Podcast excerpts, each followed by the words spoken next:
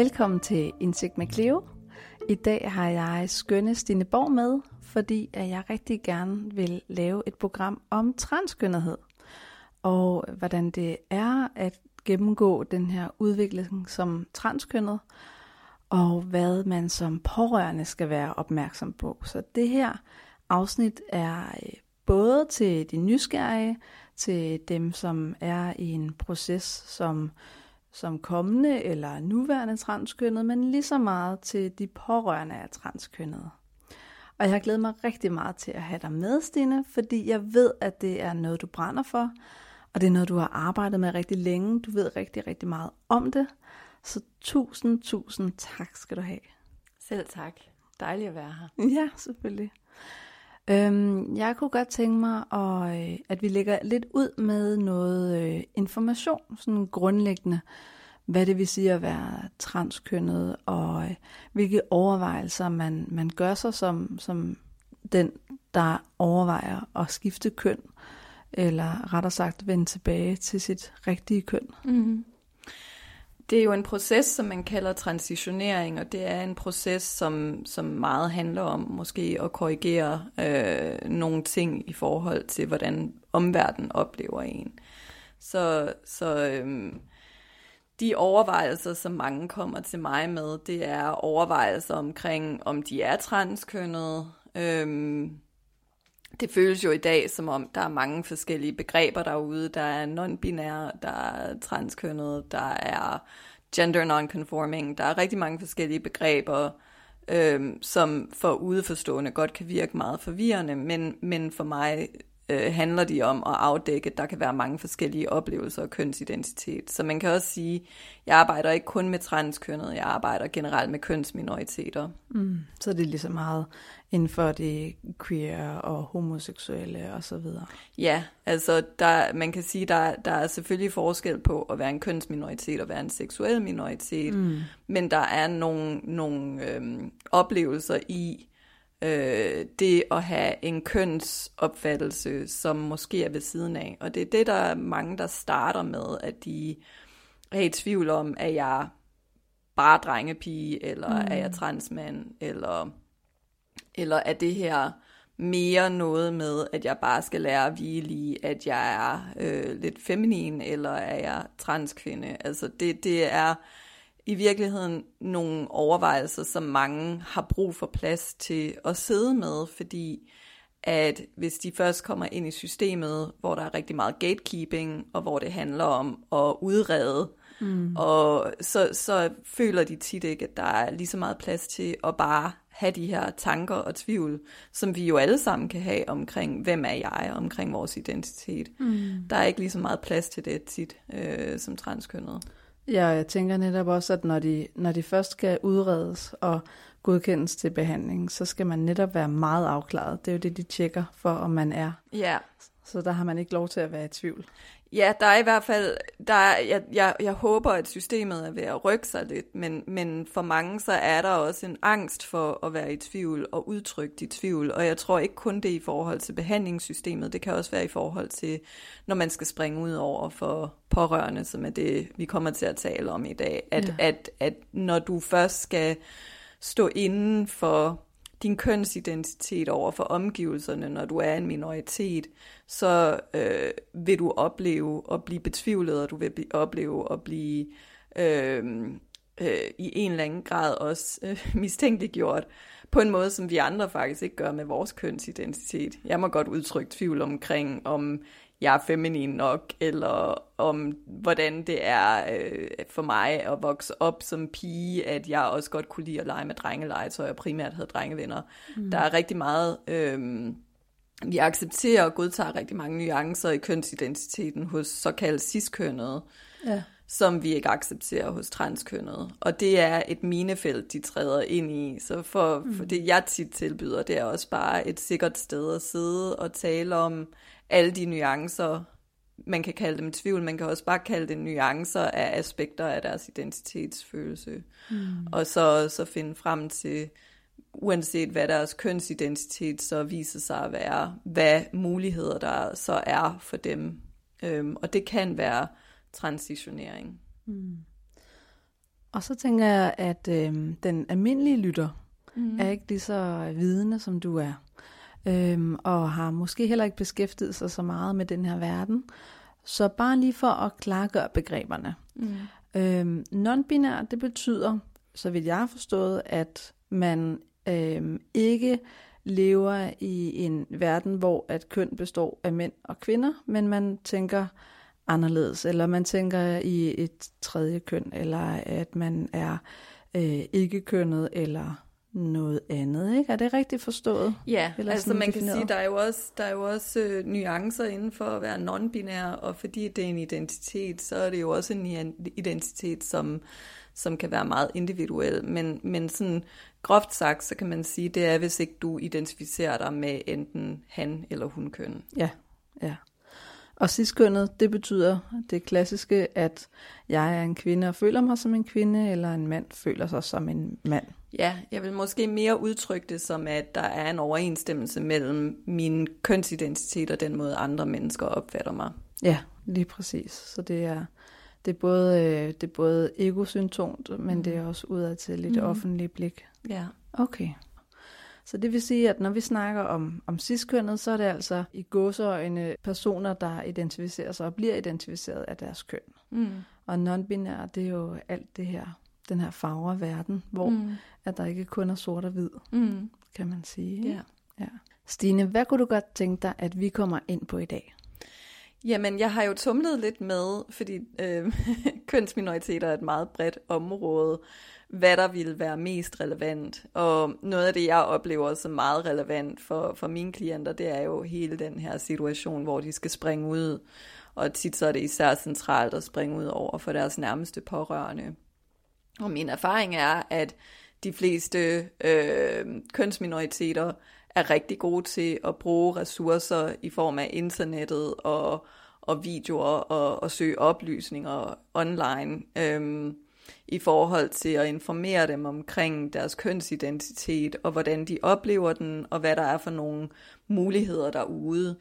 Øh, og det er jo noget, som jeg ser, at deres pårørende ikke gør lige så meget. Så jeg tænker mm. måske, at den her øh, lille øh, segment, den skal være rettet mod de pårørende. Ja, fedt. Mm. Pårørende og nysgerrige sjæle. Mm. Ja. ja. Stine, jeg kunne godt tænke mig at høre, hvis man nu er i familie eller pårørende ven til en, hvor man har overvejet, hmm, øh, den person er godt nok lidt mere maskulin eller feminin, øh, og man går med tanker om, om vedkommende måske overvejer at skifte køn, og man derfor gerne vil, vil række ud og, og vise, at man gerne vil tage den samtale med dem. Hvordan håndterer man det, eller hvordan griber man det bedst an, øh, set fra den transkønnedes synsvinkel? Noget af det vigtigste der, det er, at øh, jeg tror, der er mange, der i deres iver efter at vise deres støtte, øh, næsten presser øh, en, en coming out. Øh, og det kan være enormt skræmmende og enormt ubehageligt øh, og enormt grænseoverskridende, hvis man går med nogle overvejelser omkring sin kønsidentitet. Så mit bedste råd, det er, prøv aldrig nogensinde at lægge et pres på. Hvis mm. det handler om, at du gerne vil vise øh, personen, som du tænker kunne være transkønnet, at du vil acceptere dem. Det kunne jeg forestille mig, at det ville, det ville i hvert fald ikke mig meget på sinden, hvis mm. jeg overvejede, om min datter kunne være transkønnet. Så, vil, så, så er det bedste råd, det er at prøve at vise den støtte på måder, som ikke handler om øh, personen. Mm. Så for eksempel bare tage chancen, når nu lige for tiden så fylder øh, emnet transkønnet temmelig meget i mediebilledet. Så tag muligheden for, at når det dukker op og, og udtrykke støtte, mm. øh, udtryk øh, øh, nogle tanker, som viser, at du forstår og accepterer øh, transkønnet. Det er det samme råd, jeg vil give, hvis man overvejer, om ens barn er homoseksuelt. Altså, øh, alle øh, tanker, man kunne have omkring, at ens barn måske går og tumler med noget, de har lyst til at tale med en, i stedet for at være ivrig til at sparke dem ud af skabet, mm. så i stedet så vis indirekte støtte til det, så vil de føle sig øh, mere trygge i på et tidspunkt at springe ud. Men i sidste ende, så er det en proces, som er nødt til at tage den tid, som det tager, fordi identitetsfølelsen er, kan være så svær at finde ud af. Ja. Øhm, især hvis man er ung, så er der så mange områder af ens identitet, man skal finde ud af. Det skal have lov til at simre op i ens eget hoved, inden man delagtiggør andre mennesker i det. Mm. Det er jo også en, en, en tid med eksperimenter ungdomsårene. Det er jo mm. derfor, vi ikke kan sætte personlighedsforstyrrelser og diagnostisere det med det. Mm. Fordi det svinger jo meget. Alle ja. andre ting svinger ja. også meget. Ja. Øhm, både humør og interesser mm. og så videre. Og jeg tænker, det er et rigtig godt råd, det her med ligesom at give et hint. Mm. Og sige, hvis man ser noget fælles, og så sige, ej, hvor er det sejt gået af vedkommende, mm. og jeg håber, hun bliver lykkelig, eller whatever. Mm. Det jeg, det, jeg associerer til her, er også det her med, at personen, den pårørende, skal måske lige øh, veje stemningen i sig selv, og tænke, er det her min egen nysgerrighed? Er det her mit eget behov? Eller er det den andens behov? Mm. Fordi jeg tror sjældent, det er den andens behov at blive krydsforhørt. Ja. Jeg tror, det lugter meget af, at det er fordi, man ikke kan styre sin egen nysgerrighed. Og det er jo noget, vi alle sammen kender. Vi kender jo alle sammen det her med, at at når, når der er noget, der er anderledes, øhm, så, så, så bliver vi måske lidt nysgerrige, og vi bliver det måske også på måder, hvor vi kan komme til at blive en smule grænseoverskridende. Og, og netop som du siger, der kan det være rigtig, rigtig godt at overveje, øhm, hvis behov er det her, og stiller jeg eventuelt nogle spørgsmål til mit barn, som kan føles ubehagelige, især hvis det er et barn, der er ungt. Mm. Øhm, og, og, og, og generelt måske har nogle ting omkring krop og seksualitet, som bare, uanset om du er ciskønnet, eller transkønnet, eller homoseksuel, eller hetero, kan, kan være super ubehageligt at sidde mm. og skulle tale med forældre om. Ja, ja, præcis. Og, og så er det jo også en, en lang proces for den unge eller barnet. Mm. Ikke? Det er lang tid, man går og overvejer de her ting, før man overhovedet lufter det. Ja, fordi det er sårbart at være en minoritet, så mm. du er så bevidst om, øh, når du går og tumler med tankerne om, om du tilhører en kønsminoritet, så er så føles fremtiden meget skræmmende, øhm, og der er en masse tanker om, hvad konsekvenser det her kan have, og hvor du ender op henne, og, og ja. så videre, og så videre.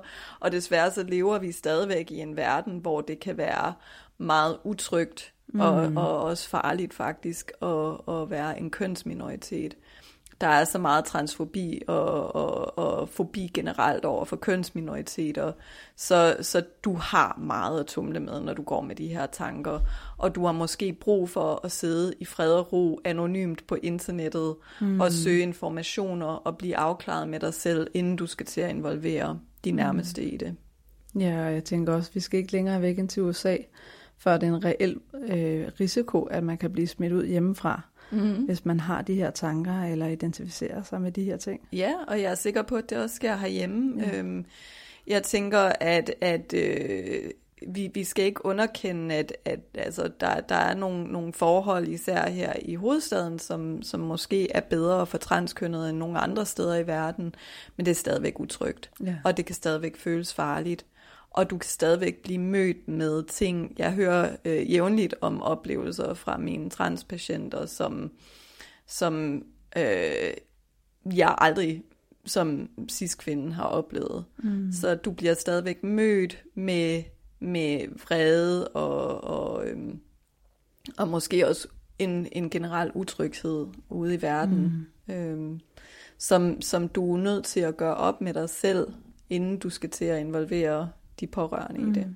Hvad er det typisk, de kan, de kan opleve? Øhm, og nu spørger jeg, fordi at det både vækker empati og forståelse for den her frygt, man går rundt med, mm. men også fordi jeg tænker, at, øh, at det er vigtigt at tale om. Mm. Øhm, fordi at bare fordi man ikke taler om det, så betyder det jo det ikke, at det ikke sker. Mm. Øhm, så hvad er det typisk for, øh, for oplevelser, folk kommer ind med at fortælle om? Jamen, jeg ved ikke, om der er noget så typisk, fordi det er så individuelt, hvad man oplever, også efter hvor mm. man er i sin transition, og der er faktisk også forskel på, om man er transmand eller transkvinde, hvordan ja. omverdenen reagerer på en, og det kommer også meget an på, hvilket miljø man bevæger sig i, så jeg kan se, der er en forskel på øh, de klienter, jeg har, der bevæger sig i queer-miljøer, mm. og så dem, der, der øh, bevæger sig i mere normative miljøer.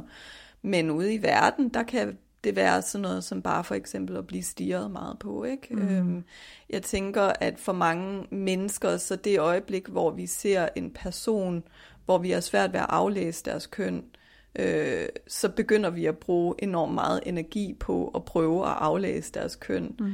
Øh, hvilket i sig selv er interessant. Hvorfor det er vigtigt for os, hvad en eller anden person, der står over for os i bussen, øh, har mellem benene, eller hvad de identificerer sig for, som. Øh, men, men, men det kan være sådan noget. Det kan være sådan noget som at blive stirret meget på. Det kan også være ubehagelige kommentarer. Øh, også uopfordrede ubehagelige kommentarer. Øh, jeg har en klient, som, som for nylig oplevede, at en kvinde stoppede op på gaden øh, og talte til hende på okay. en meget, meget grim måde. Ikke? Hold da op. Så jeg oplever heldigvis, øh, at det ikke sker så meget. Øh, man kan sige, der er værre steder i verden at leve. Mm. Øh, lige for tiden er der enormt meget aggression, øh, og faktisk rigtig mange mor over for især sorte transkvinder i USA. Ja. Øh, de har en middellevealder på 36. Ja, øhm, wow. Så, så der, der, men det er noget, som man skal huske som pårørende i ens iver efter at støtte, eller forstå, eller øh, fremtvinge en springen ud, simpelthen også bare på grund af simpel nysgerrighed, at det er ikke en, en ufarlig eller øh, nødvendigvis 100% tryg ting for mm. en person, der identificerer sig som kønsminoritet at springe ud.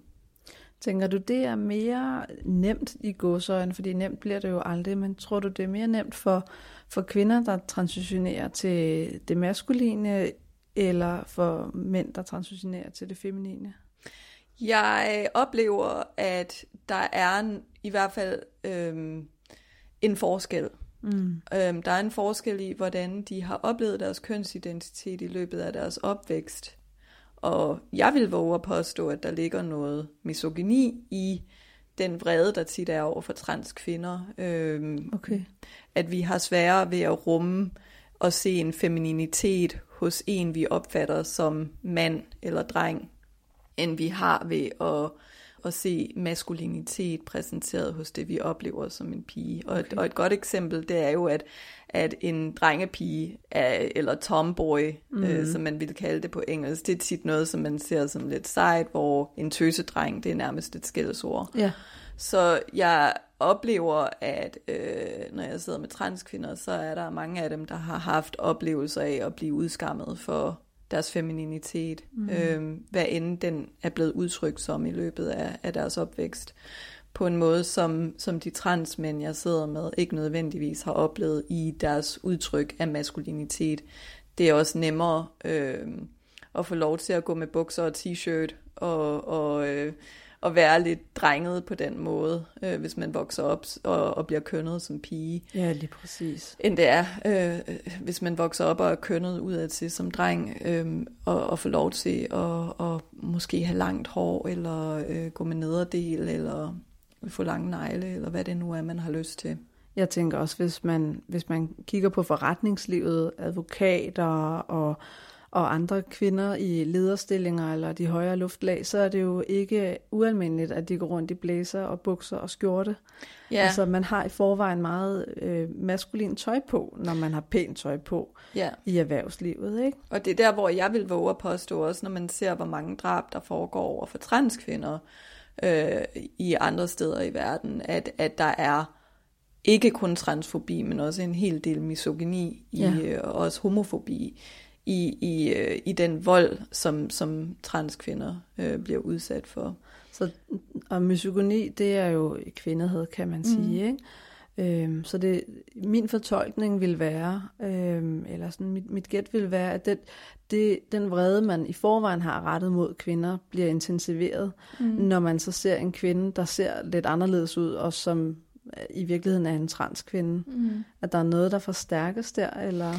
Ja, altså man kan sige, at der er mange ting i det her. Jeg vil, jeg vil anbefale øh, en rigtig god dokumentar lige for tiden på, på Netflix, der ja. hedder Disclosure, ja. som handler om mediernes fremstilling af transpersoner. Øh, Fordi at noget af det, der sker faktisk, det er, at vi ser i mediebilledet, at vi konstant har i repræsentationen af transpersoner, som medierne efterhånden har en stor interesse i, mm. øh, ser vi primært øh, cis-mænd mm. øh, i rollerne som transkvinder. Og det er tit begrundet med, at men folk forstår ikke, det er en transkvinde, hvis ikke hun ligner en mand.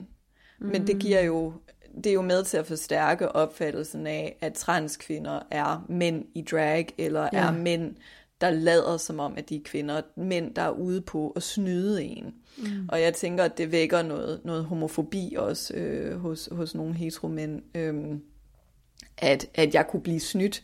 Ja. Så det er ikke engang altid, at øh, det man skal huske, det er, at du kan sagtens møde transkvinder i din hverdag, og ikke være bevidst om, at det er transkvinder. Vi lægger jo kun mærke til øh, de, der ikke passer, kalder man det, altså de, der, der, der ikke øh, nødvendigvis kan, kan ligne øh, cis-kvinder. Så, og jeg tror faktisk, at det vækker en frygt hos, hos mange mænd, at, at, øh, som bliver forstærket af det mediebillede, at mm. du i mm. virkeligheden bliver sådan nærmest narret, øhm, og det er jo også det, der tit ligger i diskussionerne, øh, især fra USA, omkring unisex-toiletter, eller om transkvinder mm. godt må benytte kvindetoiletter og dametoiletter. Øh, at der er sådan en frygt både hos transfobiske feminister, men også hos misogyne mænd for manden i forklædningen som kvinde, og ja. at man kan blive narret. At man kan blive narret til at have sex med en mand, eller at man som kvinde kan blive narret til at dele toilet med en mand mm. i, i forklædning, der så er ude på at, at voldtage en. Ja, fordi det, det er egentlig ret, interessant. Jeg har, jeg har undret mig over, hvorfor der er nogen, der kan have noget imod unisex-toiletter, mm. øh, eller, eller toiletter til, til det transkønnede. Mm. Men det giver god mening også det her med, med frygten. Mm. Og vi har jo faktisk set det i Danmark ved et, øh, et mor, jeg hørte om i Mørkeland, hvor at den, der slog den øh, prostituerede transkønnede ihjel, påstod, at hun havde påstået over for ham, at hun var kvinde, og så opdager han, da den tøjet bliver smidt, at han, hun stadigvæk har sin, sin oprindelige kønsdel. Mm. Og det bliver simpelthen en del af forsvaret, at hun narrede mig. Ja, og man kan sige, at der er rigtig meget transfobi og homofobi i det, i den vold, man ser. Og, og det er en vold, som jo handler om i sidste ende en forståelse af, øh, af køn, som altså det her forsvar om, hun sagde, hun var kvinde, jamen det er hun jo også. Det var hun. Men du kommer ud i nogle, nogle svære situationer i forhold til når, når mediebilledet er, som det er, øh, når vi har et mediebillede, og, og folk spørger altid, hvorfor repræsentation i medierne betyder noget. Jamen det gør de, fordi det vi ikke er særlig bevidste om, det er, at vores allesammens verdener er ufatteligt små. Mm. Du har sikkert ikke været i Kina, men du ved ting om Kina, fordi du har set Kina i medierne. Mm. Øh, du, du kender sandsynligvis ikke nogen transkønnede. Det er utroligt, hvor mange mennesker, der har holdninger til transkønnede, der aldrig har mødt en ja. transkønnet øh, aldrig har kendt en transkønnet, aldrig har været venner med en transkønnet, og simpelthen ikke ved, hvad det er. Og der bliver mediernes fremstilling utrolig vigtige, fordi vi kender alle sammen ciskønnet.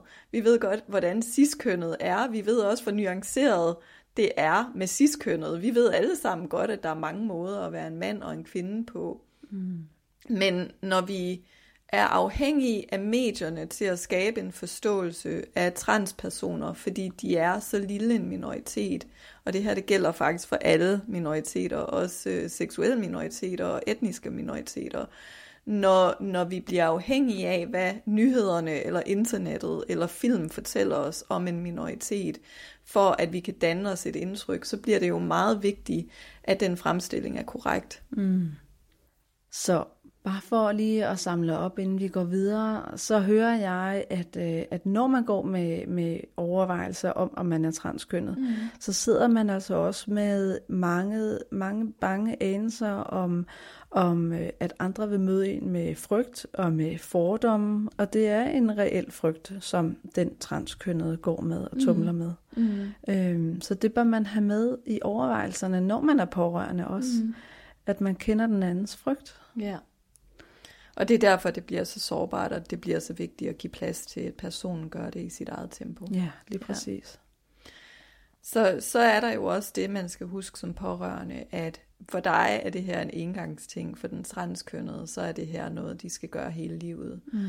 Og det er noget, som jeg føler tit bliver misforstået i hele øh, vores opfattelse af coming out. Vi ja. har det jo som, som sådan en engangsting i vores ja. bevidsthed. På den siger man at springe ud. At springe ud, ja. ja.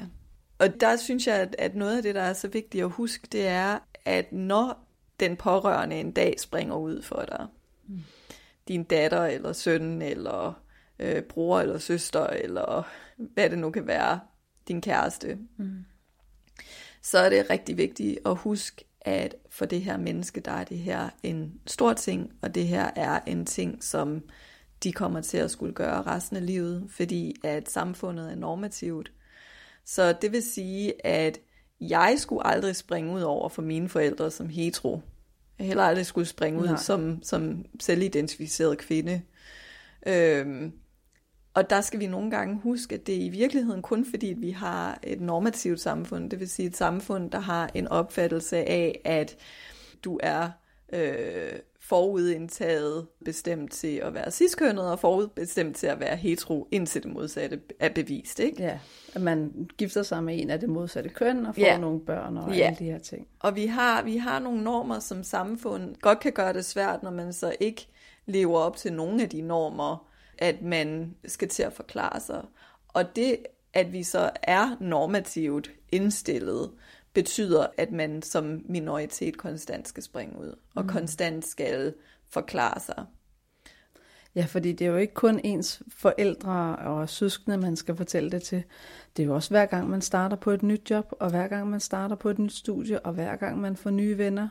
Det øh, kan være også offentligt øh, over Facebook for eksempel. Går mm. jeg ind og ændrer min Facebook-profil, hvad gør jeg der? Der er så mange gange, man skal gøre det, og det er faktisk en stressfaktor, at jeg hver gang jeg skal tale med nogen, med mindre jeg når til et punkt, hvor min kønsopfattelse begynder at stemme overens med, hvad omgivelserne opfatter mig ja. som. Så på et tidspunkt skal jeg måske ikke springe ud længere, men der vil være en proces for mange i deres transition, hvor, og, og for nogen resten af livet, hvor, hvor de skal fortælle øh, omgivelserne. Ja, det er, vel, det er alligevel lang tid, eller mange gange man skal gøre det. Hvis nu mm. vi siger, at en typisk transition tager omkring et år eller noget. Det tager tit man, længere tid, ja. Ja, for man, man tager beslutningen til, man er tilfreds med der, hvor man kommer hen. Mm. Tænker du, det bliver nemmere, når man har, er igennem transitionen, så man ligner det køn, man identificerer sig som? Ja, fordi der ønsker det, fordi man skal også huske, at kønsopfattelse er så individuel en ting. Der er nogen, der har et behov for at passe. Der er mange transkønnede, der er lige så normative og binære, som, mm. som mange andre mennesker er. Hvor det bare, altså målet er, at jeg får nogle hormoner, og så skal jeg øh, ligne en kvinde og passe som kvinde. Mm. Eller øh, jeg skal have nogle hormoner og ligne en mand og passe som mand. Men, men for nogle er det måske, er deres transition måske slet ikke hormonel. Øh, det er måske noget med, at jeg vil gerne korrigere mit CPR-nummer, ja. eller jeg vil gerne korrigere mit navn, eller, eller hvis man er non-binær, at jeg vil gerne tale med folk om min kønsidentitet, og ikke nødvendigvis øh, gå igennem en transition i den form, som man måske vil se hos øh, binære transkønnede. Så, så der er også forskel på, hvor det er, man vil ende op henne. Og jeg tror, en af de største fejlopfattelser, jeg oplever, når jeg taler med for eksempel journalister eller, eller lignende omkring det her, det er, at jeg bliver næsten altid spurgt, ja, når de så har foretaget kønsskifte, og hvor jeg altid sådan har lyst til at sige, hvad, hvad mener du egentlig med kønsskifte? Ja, det, ja, er, det er jo en meget binær tankegang.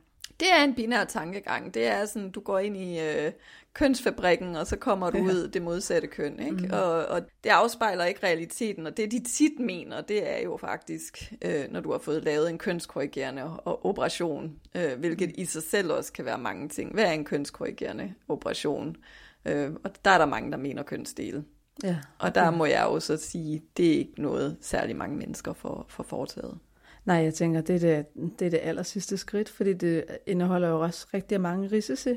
Ja, det, jeg tror, det er en kombination af, at det er ikke nødvendigvis er det, der betyder så meget for ens identitet. Ja. Det er det, vi andre forbinder med, hvis vi sådan, og det, det er der, hvor vi andre bliver så begrænset, især mennesker, der, der har det her, den her opfattelse af det biologiske køn. Når man så spørger, hvad de mener med det, så bliver det altid kogt ned til et eller andet, der handler om, om øh, pik eller fisse eller øh, kromosomer, som de fleste af os jo alligevel ikke kender status på. Eller, mm. øh, og, men det er jo ikke nødvendigvis det, der er centralt, når man egentlig tænker kønsopfattelse. Mm. Hvis, hvis, hvis du tænker på, hvad der får dig til at føle dig som kvinde, så vil det ikke alle sammen være centreret omkring, hvad du har mellem benene.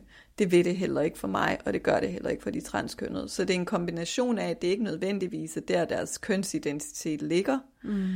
Øhm, og så er det også selvfølgelig øh, påvirket af, jamen, hvor, hvor gode er vi til at, at operere. Mm. Jeg sidder lige og, og får en association til ordet ladyboys. Mm. Altså det er jo egentlig meget pudsigt det her med, at hvis en mand er transitioneret til en kvinde, men har beholdt sin kønsdel, så, så kalder vi det, eller nogen kalder det ladyboys. Men jeg synes ikke, det er et særligt pænt navn, fordi at det lyder meget binært. Ikke? Vi skal putte et køn på. Øh, og hvorfor skal det hedde en boy? Altså hvorfor skal det være en lille dreng? Jeg tror lige præcis ordet ladyboys tit er relateret også til prostitution. Ja. Og det er endnu en af de opfattelser, som mange af os har fra medierne. Det er, at især transkvinder er associeret med prostitution. Mm. Jeg tænker, mm. at det kommer af nogle forskellige ting. Jeg associerer det meget med Østen og meget med... Ah, øh, ja, selvfølgelig. Meget med femininiserede drenge, der mm. eller eventuelt transkvinder. Problemet med det ord er jo også, at det kan jo dække over så meget, ikke? Ja. Men jeg synes i hvert fald noget af det, der er meget interessant, det er, at vi også skal huske, at vores vestlige opfattelse af køn er jo ikke universel. Vores kristent funderede opfattelse af køn, øhm, som vi har i Vesten, er ikke universel. Så det her med, jamen, altså, der har altid været to køn, og nu er det lige pludselig blevet sådan en modeting, eller det er noget, som millennials gør, at de skifter køn, og mm. lige pludselig vil have alle mulige underlige pronomener.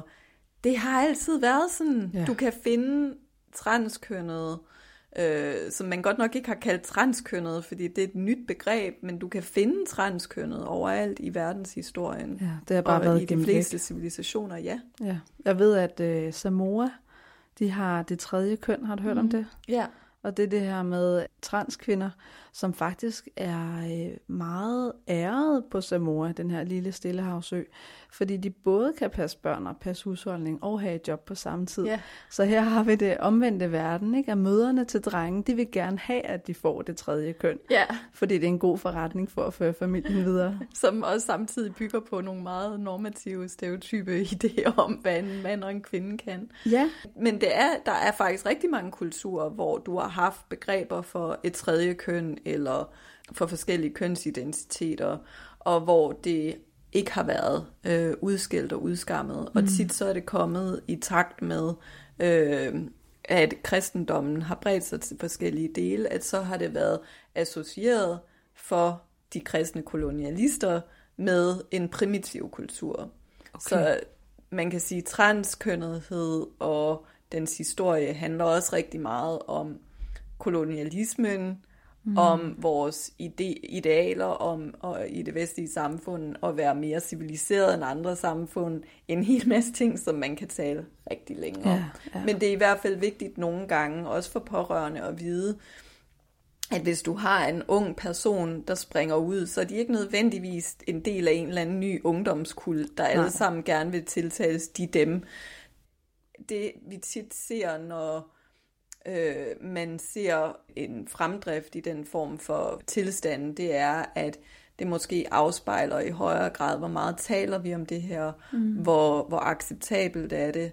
Altså, vi havde jo sikkert også en eller anden idé om, øh, dengang homoseksualitet begyndte at blive mere accepteret, og hvor vi ikke længere kriminaliserede homoseksuelle, så, så begyndte man jo sikkert også at se lidt flere homoseksuelle.